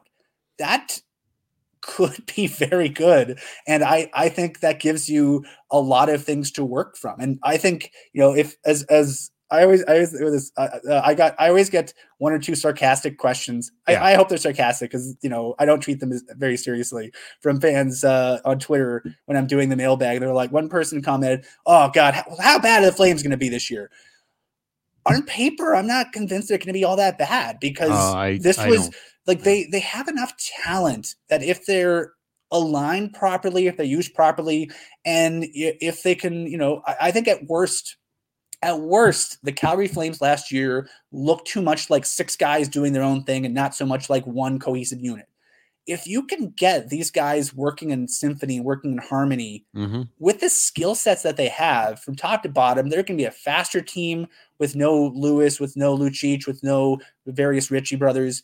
Uh, they're going to be a, the you know, they're going to be a younger team. Yeah. And I think they're going to be a team that, you know, from top to bottom, like between the guys who are trying to knock on the door and carve out NHL roles for themselves, guys who aren't really, you know, NHL regulars or NHL locks, uh, to the guys who are a year from free agency or a couple years from free agency, I think you're going to have a lot of guys come in with a chip on their shoulder because, you know, I'll viv- I vividly remember this, Rob. I remember covering that 13 14 year. Uh, and actually, also that 14 15 year. 14 15 is the one that really sticks in my mind because Yeah. 14 15, they, they, they finished the 13 14 season fourth from last. They drafted Yep. fourth overall because they were fourth in the basement. Yep. They were flatly not good. Oh, and the I'm very hockey aware. establishment uh, looked at that and went, okay, Flames were lousy last year. They'll be lousy this year. And the flame like speaking to a lot of players at the time you know every time we sort of brought up external expectations they sort of chuckle and went yeah we'll see because i think you know these are all very proud individuals like they, Yeah. they've all been very good at what they've done Yeah. you know disclosure fans the worst nhler is so much better than you and i at hockey it's crazy but all these guys come in and i think they're going to have a chip on their shoulder because i think they're going to be have spent you know pretty much since april you know looking at people go oh you know the losing to the oilers blew up the flames haha or oh this happened to the flames haha or you know this that the other thing. I think people i think a lot of people wearing flaming seas this year from probably from front office on down are to be very motivated to rub it in people's faces. And if you're when you have that kind of external motivation you can do some things. I, I think a lot of the 14 15 success was partially part of it was puck luck, but part of it was because they just played their asses off because Yeah, they want they, yeah. they felt like they had a point to prove. Yeah, that was And- the find away flames, right? Like, you know, they were analytical darlings, weren't they? Oh, they're analytical darlings till they weren't. And then 15 16, I think the, the chickens came home to roost from Oh, that yes, perspective. did. Yes, But- they did. But I mean, like this is a team that if you look at you know if you look at the analytical analytical progression, you know, and we can we can dive into the the minutia of this another time because I have charts and everything, bud. Uh, but if you look at the minutia of the of the the Treliving slash Conroy now era Flames, they have gradually become a very good, occasionally elite possession team. Mhm. Last year, elite possession didn't turn into much of anything because they had a bunch of stuff going on around the around the elite possession that undermined it. Yeah. The year before, they were a very good to borderline elite possession team that just beat the brakes off of teams at sometimes. So I don't think, you know, to use the Hubertoism, I don't think they forgot how to play hockey over the course of the year. And, you know, I don't think that they're necessarily going to hit the reset button and be 21, 22, or 18, 19 good.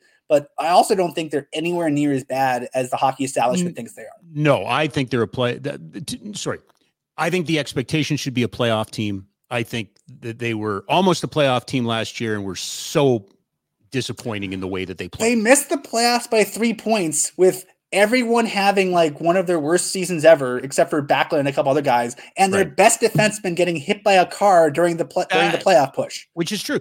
But it begs the question, and this is what I'm curious about the mailbag sometimes is is it just good enough to make the playoffs? I'm not saying they're a Stanley Cup contender. I don't believe that. Now, I could be proven wrong if if certain things happen, but I believe they're a playoff team. And if Florida showed you anything last year, just get in, blah, blah, blah, blah, blah. But I, I'm curious because we went through this a couple months ago during the draft, blow it all up start over, rebuild, rebuild, rebuild, right? There is that appetite out there.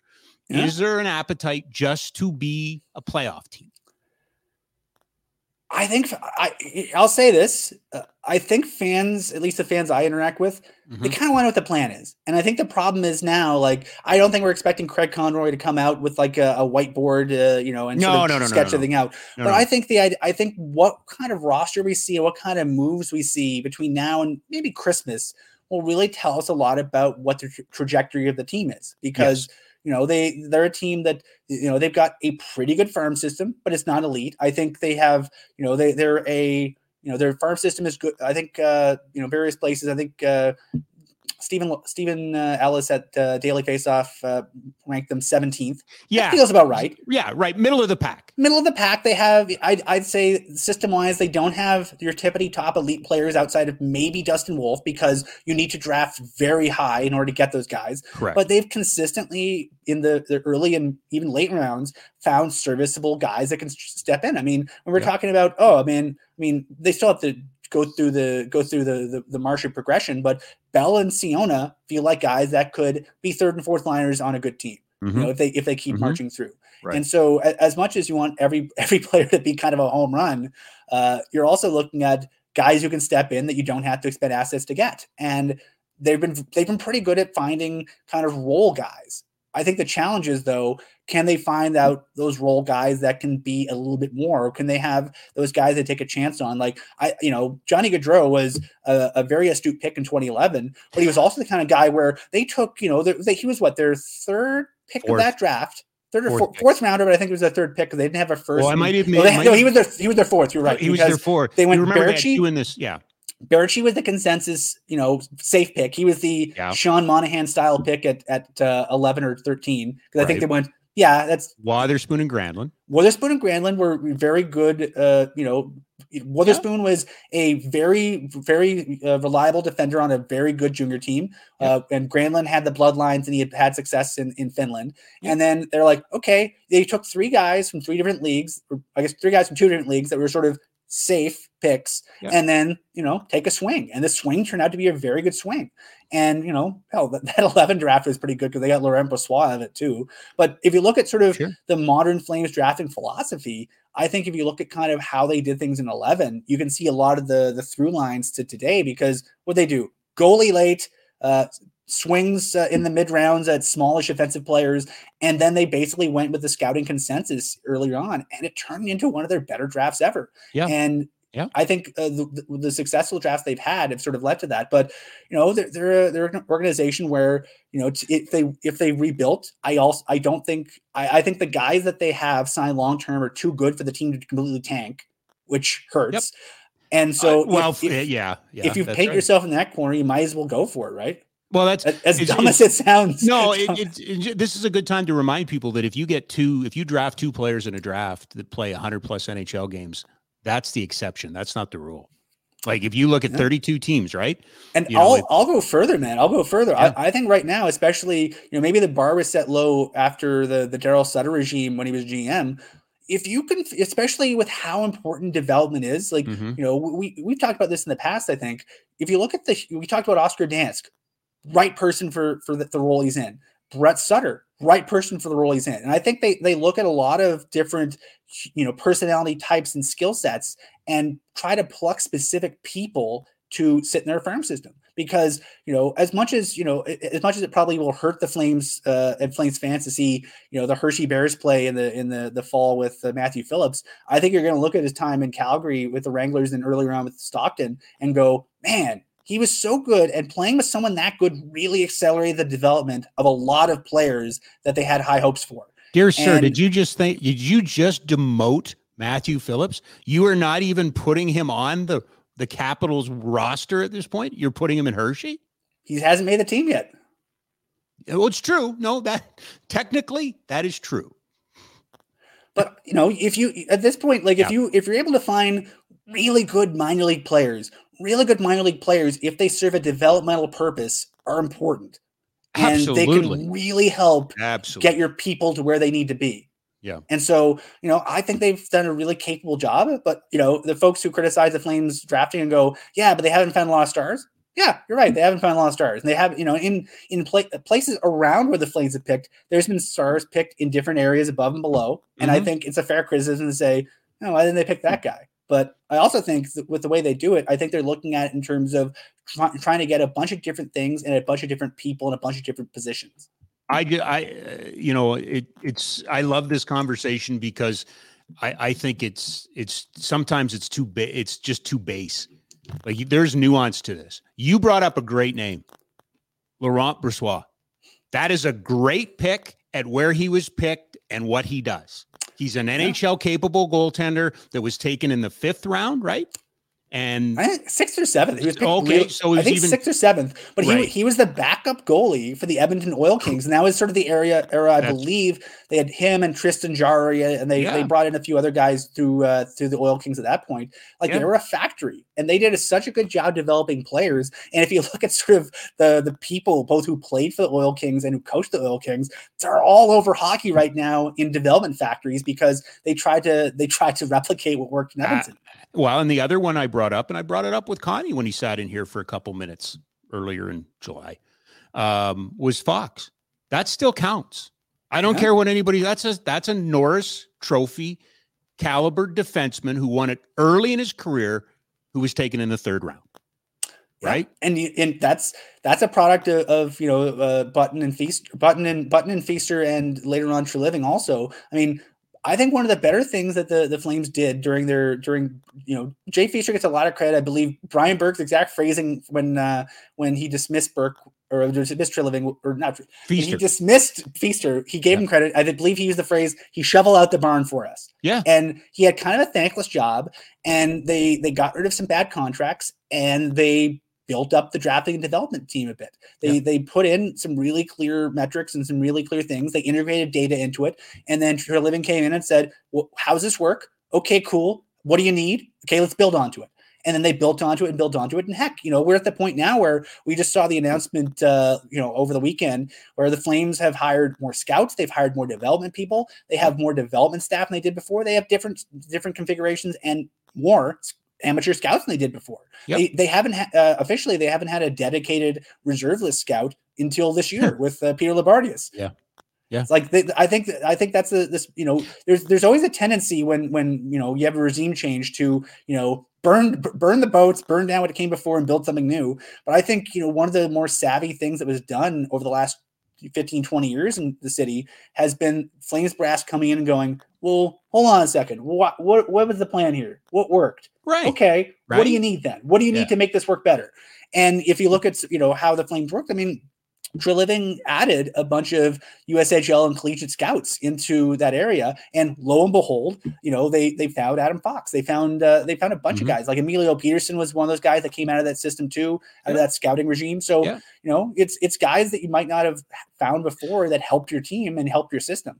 All this goes without saying. This is neither one of us saying that finishing into the lottery and winning a lottery or drafting first overall for f- four of six years or whatever that was that our friends of the North did. Remember, there's only one legacy team, and they're not truly a legacy team because they're not original six, but w- there's only one team uh, for the 21 team NHL that has never drafted first, never drafted higher than fourth, and that's the Calgary Flames.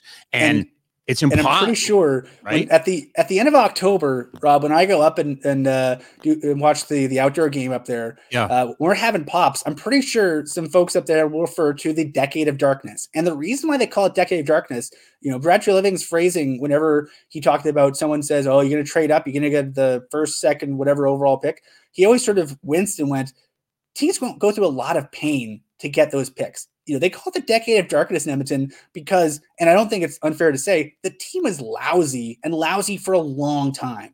And so 20 years. the team, especially during that decade of darkness, they Yes. were borderline unwatchable. And you know, those our poor friends in the north had to that's all they had to watch Yes. for hockey. For And- you know, I think at that point they might have even had the oil kings. No, no, and, and and it's impossible to sell tickets. It's impossible to do this. It's impossible to do that. For a fan who only is worried about the results, I get it. But when you're looking at the business of hockey, it's death. Yeah. It's and death. ima- imagine imagine being a hockey fan in that city. And first of all, you don't have Chinooks and you're farther north. So the winter is darker and colder and never ends. And also your hockey team's terrible. And it's been Oh, terrible I- last year and it was terrible the year before. You can't remember the last time they were any good. No, I, I listen. I feel no. I have no sympathy for them. Um, before I let you go, I got two more questions for you. One, and you just brought it up, and I'll bring it up because I I ranted on it on on Friday. Terribly disappointed that it's just going to be a straight NHL game at the Heritage Classic. Just I was ter- you know, and it feels are- like we're checking a box just to make sure that Connor McDavid gets to play a home outdoor game. That's what it feels like. Yeah, and I mean, like you, especially, especially, I mean, you know, we, we talk about how good the alumni group is here, and Rob, I don't Mhm. need to tell you any of that Yeah, because you know yeah, quite well. They have a pretty good alumni group in Edmonton too, and I think it would have been so fun to have kind of like a party atmosphere of just, you know, you're telling a generation of fans, hey, come on down. We're gonna, you know, you might not be able to get Kiprusoff over, but you could probably get Mike Vernon to play. You can get Brent Cron and those guys. You can Sure. get, you know, a bunch of the Oilers faithful too Yep. and you could have had like a cool, fun, nostalgic thing. Like you could do, you know, like I, I understand not wanting to wreck up the ice, and I get it, but I mean, I don't think you'd have to worry about, you know, the these guys in their 40s and 50s wrecking up the ice, you know, carving, carving too much. Uh, it'd be basically a glorified shinny game, but it would have been it would have been a lot of fun. And, you can do know, it after. Like I get it. Okay, so you want to protect the ice. I get it, but leave the ice in for a week. Right? Let Yeah. let the other teams play. To me, it's got to be a festival, Ryan. If because I'm always the guy that defends the outdoor classics against the you know against the establishment. Now you got to do, it, you got to do it, you got to do it. Well, But I- especially the idea like they're for that market. They're for that home market. Yes. So the idea yes. is you're like, you know, uh, especially, you know, at the at their best, the outdoor games are, you know, they're meant to be a party. They're meant to be like, Sure. okay, if you're if you watch if you're they're live, you get the atmosphere. And you know, it's meant to sort of be for you. But if you're watching on TV and they do so many of these things, you want it to be a party. Like I think Seattle Vegas is gonna be a friggin' blast because that's gonna be so weird, man. But it's gonna be oh like yeah. it's gonna be so fun uh, to have an outdoor game. Well, that in Anaheim. LA game was cool. Yeah, right? that was really even the the, the Lake Tahoe games they did during the pandemic season. Those Yeah. were weird, but they were like the fun kind of weird. And I kind of, Yeah. you know, I, I liked the idea of the NHL trying weird new things, but I also kind of like the idea of them like, you know, you want to make it a fun party. You want to sort of, Yeah. you know, say say to fans, hey, you know, we know you haven't seen Jerome again to play uh, on in in you know this ice in a while. We'll bring him in. He'll he, him and Conroy can can be on an alumni team together. It'll be fun. But we, you know, we're not going to see. Okay, what- what- I think a lot of fans would have driven three hours in, in October to watch Gelinas, uh, Iginla, and Conroy play in an alumni game. And I think You a lot of Oilers you- fans. You could have would have done brought that too. Donovan in. You could have brought Clark in. You could have brought McLennan in. You could have brought a whole bunch of guys from 03, 04, 20 years later, right? And you don't, I mean, the Red Mile team still sells. Commodore could have been there, right? Like, you know, you ship in Marcus Nilson and you send and, you- up and there. You, you can get some of those Oilers guys from the same era. I mean, you know, those would be that would have been, you know, cool, cool little system. But you know, you know, you and I aren't We- in charge. No, we're wish we were not. We're not. And the NHL's got to wake up because they have a responsibility to to build the game. They're they're just checking boxes again, and that's what pisses me off.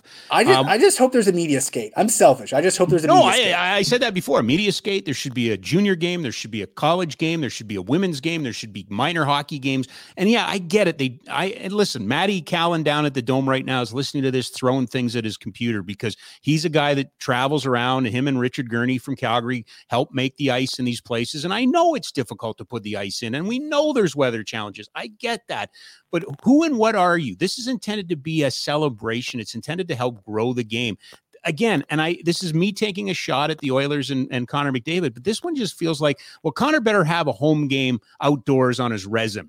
That's what this feels like, right? Yeah, I mean it's it's gonna be fun to like it's gonna be a cool atmosphere, but yeah, I I think it's it's gonna miss some of the coolness that could have had having a bunch of more fun things sort of around it, making it more of a, a big week long party. Cause like, you know, it's right now it feels like, oh, it'll be game 13. So it's like, Yeah, okay. that- that- right? That's what it feels like, right? Rather than be like, you know, hey, everybody come to Edmonton for the whole weekend. We'll have a thing on Friday. We'll have a thing on Saturday. We'll have, you know, it's it, it could be something a lot more than it is. And I kind of wish it was a bit more than it is because yeah, it would have made it a lot more fun. But it's, I mean, it's still going to be fun. I think when when you get sixty thousand people in that stadium, and you know, you hear, you know, the the the very Oh, it- dueling "Go yeah. Flames, Go," you know, "Go Oilers, Go" chance That's going to be a lot of fun.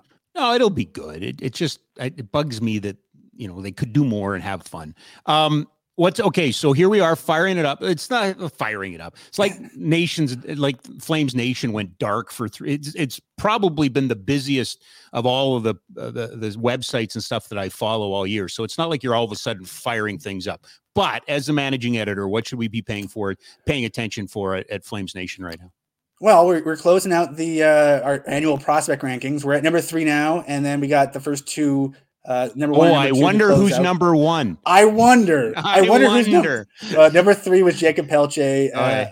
p- published Monday, and then we have two more to go, and then we'll have Okay. our sort of our our state of the prospect uh, snapshot, and then you know Friday games get going. We you know eight thirty start on Friday night in Calgary time. Yeah. Uh, the you know we'll have the a lot of Penticton coverage. No one, of, none of us are going to Penticton, but our friend Chris Faber from uh, uh, Canucks Army will be there live. Oh, so he'll good. be, Okay. he'll be sending us some his live observations, and you know we'll have uh, it's you know we treat the Penticton games like we do every other game. We'll be doing full breakdowns after Mhm. every single game. Uh, that Monday afternoon, Monday morning game will be kind of a, a 10 weird a.m.? one to try to figure out how we're going to juggle all of that.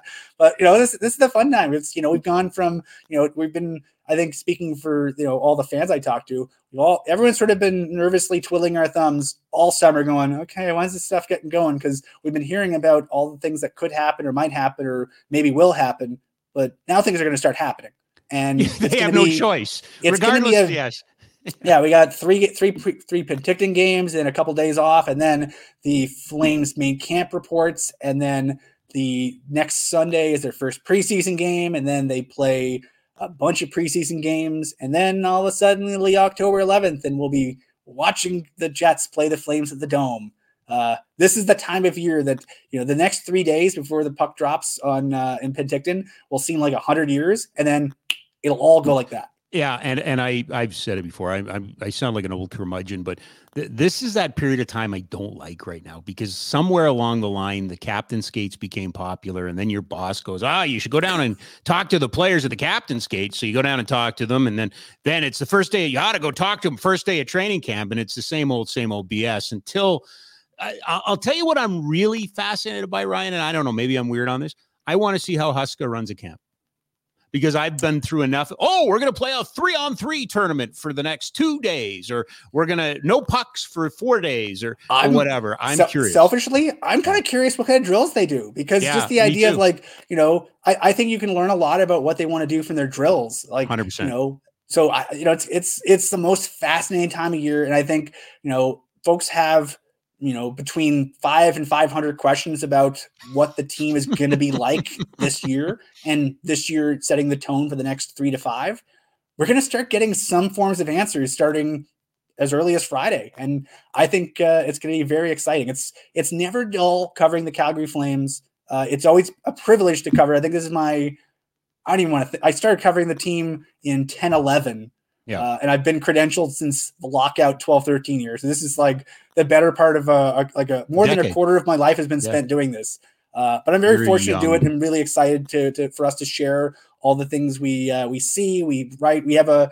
I'll say this, you know, Rob, you you sort of uh, hinted at something that fun that's coming out in in this in the spring. Very excited. We have a lot this. of stuff we haven't teased yet that we have coming up. Very cool probably starting as soon as uh, as the first Penticton game in terms of you know content we're going to start rolling out and testing out and getting fans feedback on because you know this is this is supposed to be fun. We're meant to uh, to mm-hmm. augment fans enjoyment of this fine sport.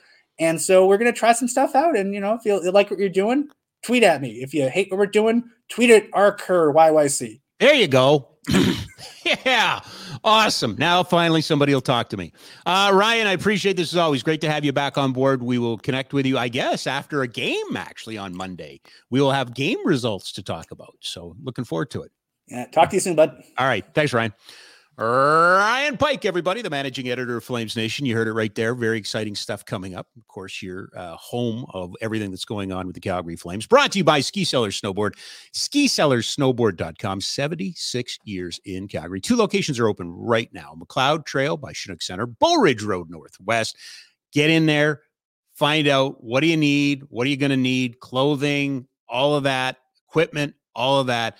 But it's the expertise that's going to tip that whole experience for you right over the edge.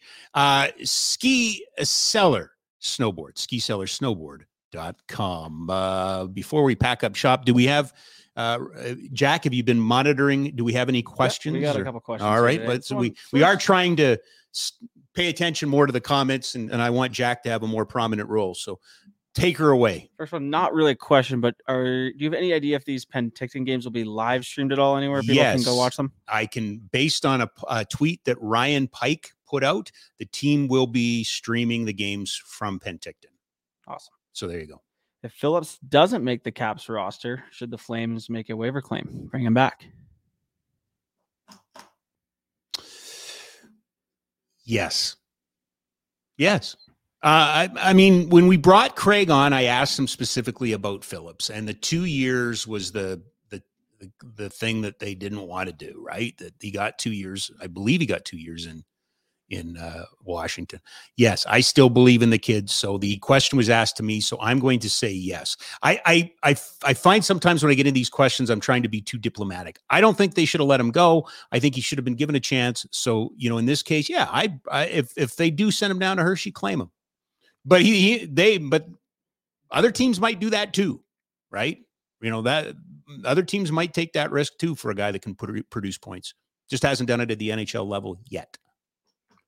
When Lindholm signs his extension, what will his AAV be? I guess I was always in the impression that it was going to be under nine, uh, around eight and a half. Um, does the Auston Matthews contract now act as a driver? Um, you know, the the the part we have to remember in all of this is the cap opens up next year, right? And they expect that there could be as much as ten million dollars added to the cap in the following two years. Um, but I would anticipate that. Um, who set the bar in Carolina? Uh, was it Aho? Yeah, yeah. I think I think it's going to fall in line there. I think it is going to be for a first line center. I think minimum it's going to be eight point five. Yeah, I, I have a feeling it's going to be closer to nine yep. than eight five. Yep. Uh, another Lindholm related question here. So last year, Huberdeau and Lindholm started the season together, and they never went back to it. Do you read too much into that? What What were your thoughts on that last year? Well, uh, to me, it's where's it, it's about getting Huberdeau going and and getting him comfortable. Two years ago, Elias Lindholm was the most underpaid player in the entire National Hockey League when he you know when he was playing uh, with that top line, right, with Tkachuk and and uh, and Gaudreau. Um, I think he's the, the nice thing about Elias Lindholm. I know his age isn't what everybody wants it to be, but he is at least flexible enough that he can play. If not him, then who? Right? Um, to me, it's is who who does Huberdeau want to play with? If you played him with Kadri and played Kadri up the middle, would Kadri create more room for Huberdeau? Right? Um, but if you put your, I think you put your best players together. I really do and and at least let them see to the point of the the question. They just weren't given a lot of time, right? Yeah, it seemed like it was, and you never got the sense that the players had a lot of input in that. Yeah, which hey, you, you know, you can't be running the institution. I get that part, but you know, it really seems to me, don't you think, Jack, that the Flames spent a lot of time this summer telling us that you know they really want to get Huberdeau going. They want to put him, make him 100%. comfortable. So I anticipate he gets to pick his center to start. I agree who will lead the Flames in goals, and do they have a 30 goal scorer on their team? Jack, this is where you're going to learn you have to save me from myself right here. this is this is this is where I need to be saved. I was thinking about this with Ryan and I was kind of combining it with Friday's show when we had to make predictions and I hate making predictions. Is it out of the realm of possibility that Matt Coronato goes off as a rookie? Is it out of the possibility that this kid, because you know, Mangiapane can score at this level. He didn't score last year. He could very easily lead this team. Lindholm can score at this level. He could. I don't think it's going to be Huberdeau because I think he's going to be your setup guy. But you know, after all of this consternation about drafting and never getting this first overall picks and stuff like that, Coronato's not a not a raw rookie. He's not a right out of high school kid. He's he's got some world championships. He's got all of that. I know he's going to Penticton, and I it's it's terrible, terrible, terrible when you say, "Oh, I think he could," but he is the one guy that I think we all look at. If the Flames are going to have a breakout rookie, um, it's unless there's an injury, probably won't be Wolf in terms of a big giant breakout. He, he, you know, you move Vladar, he plays 30 games, he wins 15 or something like that. Yeah. But what if Coronato goes off? What if Coronato turns out to be the player that they drafted? What and that's putting a ton of pressure on him. And I'm not putting pressure on him, but what if it happened? Because um it's not out of the you know, this happens all the time. You know the older rookies the you know there's going to be so much on 18 year old uh, bedard right? Connor bedard. What's connor bedard going to do? And and you know the uh, the kids in uh, in columbus and stuff like that. But is out of the realm of possibility that you know coronato's mature he comes in settles in on the second line and all of a sudden pops that? You know i have just doomed him to the same fate that the bengals have right? By suggesting any kind of prediction with him, he will now likely spend most of the year with the Wranglers. So there you go. I'm going to say Andrew Mangiapane. If he's healthy, we know he can do it, right? Yeah. We know he can do it. But I don't I here's what I don't think they have. I don't think they have a 40-50 guy. No. I think it's depth scoring for sure. 100%. And that's what it has to be. Like you you still need 10 12 from Backlund. You yeah. need you know, you need your third liners to have a couple of double digits, and it'd be great if you had a fourth liner that could get you a double digit total too, right? Last one here. Yeah. Uh, in your time in the radio, did you ever like talk bad about a player and then they came and confronted you about it? Yep. Um, I had okay, so three three examples I would give. Um, one was um, it wasn't a, it wasn't a uh, player. It was Rob Cookson assistant coach. One time I went on the radio and I said, "You want more goals?" Because it, it, was the you know 06, 07, right in that era, right? And it was just after the dead puck era, and they weren't scoring a lot of goals, and and everybody was, "Wow, we got to do this to open up the game and everything." And I, I just I bluntly said one day, "You want more goals in the National Hockey League? Ban assistant coaches." If you had one coach on the bench and you banned assistant coaches, you would have more mistakes, you would have more hiccups, and you would end up with goals. My intention was not to say we should ban assistant coaches. My intention was to say that if you want more goals, you have to create mistakes. And this game is so highly coached, video and all of those sort of things. So Rob Cookson called me out on that.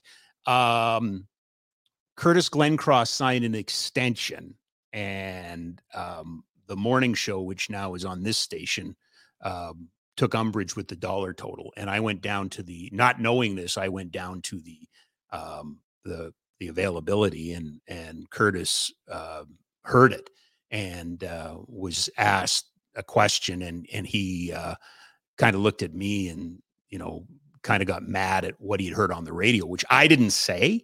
Um, but they said he was overpaid. And then credit to the Flames, and this is where the Flames have a real strength is Peter Hanlon and the comms department. They we we all got together afterwards, and and Curtis understood that it wasn't me that said it.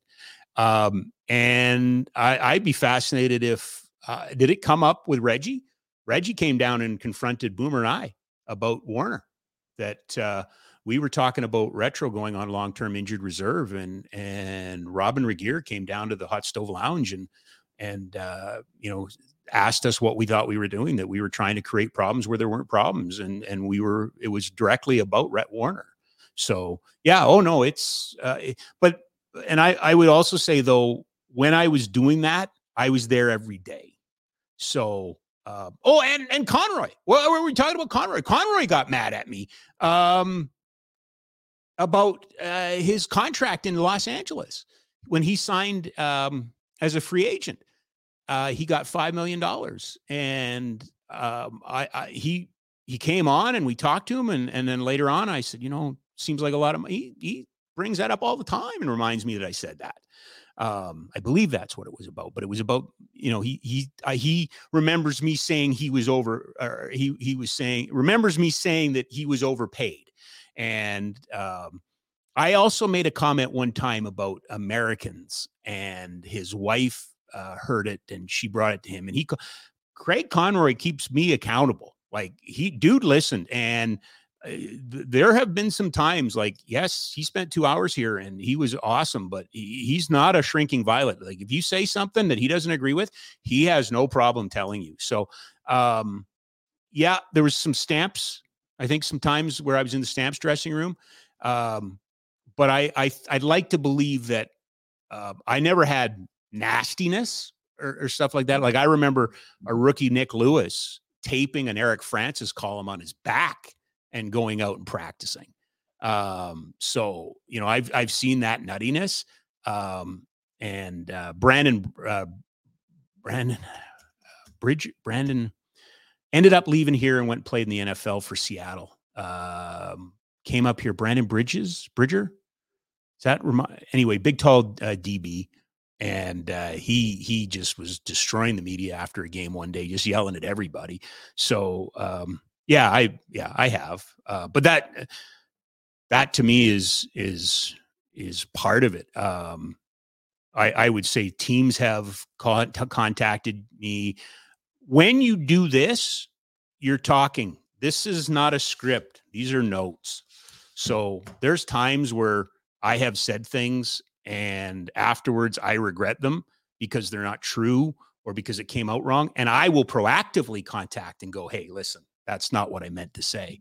Um, but I long held the belief that I would leave this business going out because uh, you, you say something stupid or something wrong or whatever um, because the mic is li- it's live and everybody can hear it so um, did i answer the question or did i babble on No, you did perfect job. Okay. Do have another one here. yeah How much influence do the Flames have on Sportsnet TV and radio broadcasts? they're partners um, but i think the best description of that i can give you is that I, I think the flames are very upset that the radio team doesn't travel but doesn't get to um, doesn't get to uh, um, do- doesn't get to you know doesn't get their way in that Hmm. um,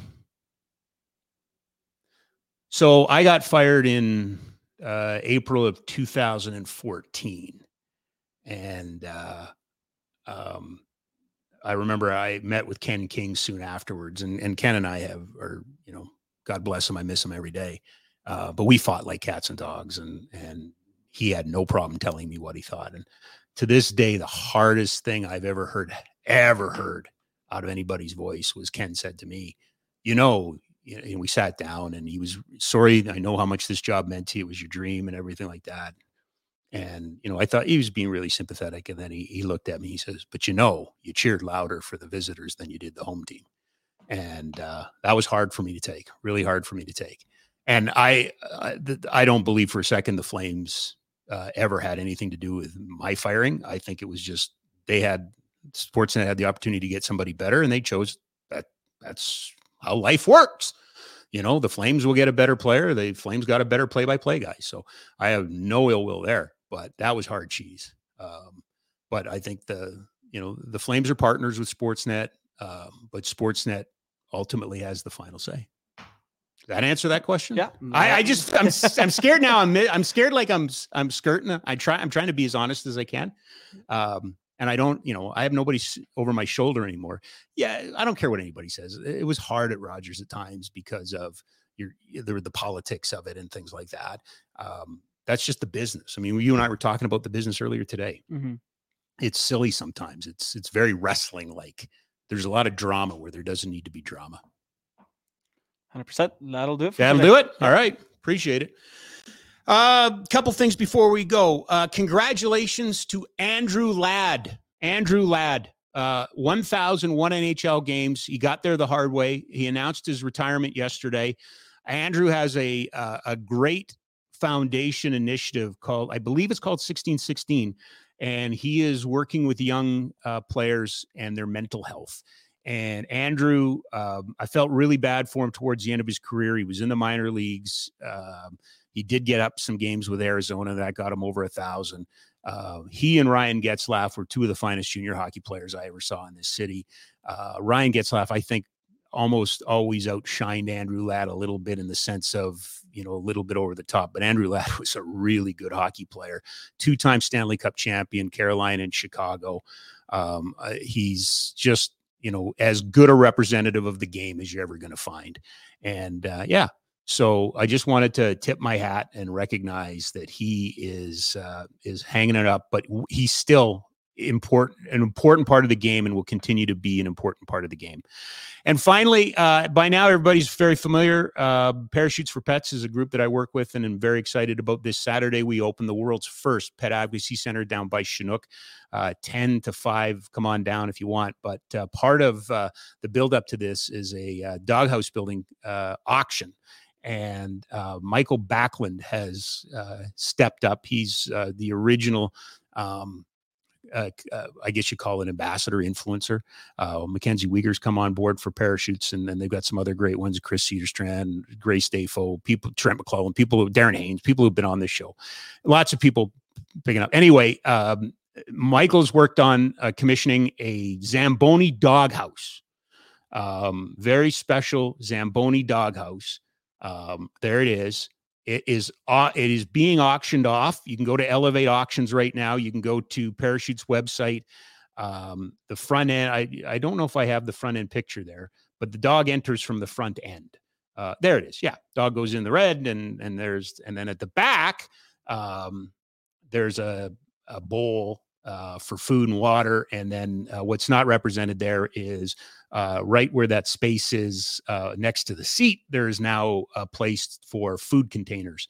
So um, there's space inside there for toys, and you can open the roof to look at the dog and um, all the proceeds from this. And Michael's going to sign this, by the way. So he'll personalize it and sign it. Um, Michael uh, is the benefactor of, uh, of or, or, he is the, the reason he, Frida and Mikael Backlund are the reason there is um, Lily's Legacy, which is uh, based off of their pet, which helps kids who are in foster care keep their animals. Not a lot is, you know, Mike won the King Clancy Award. Part of it was for his work there. So, anyway, if there's some other cool dog houses, if you want to check it out, all the proceeds are going directly to Parachutes for Pets. And again, uh, 6120 First, uh, First 1A Street Southwest, just uh, uh, one half quarter of a block north of the Chinook Train Center or LRT station. Uh, the grand opening is 10 to 5 on Saturday.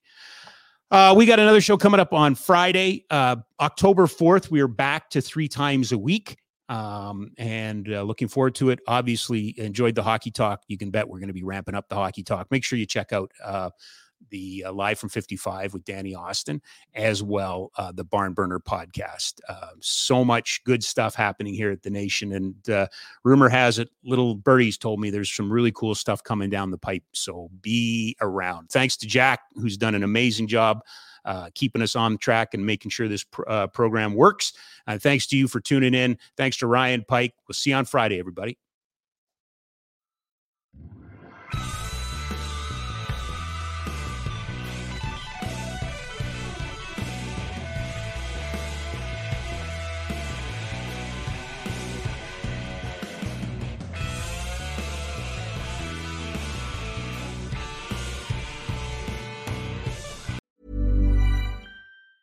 Tired of ads barging into your favorite news podcasts?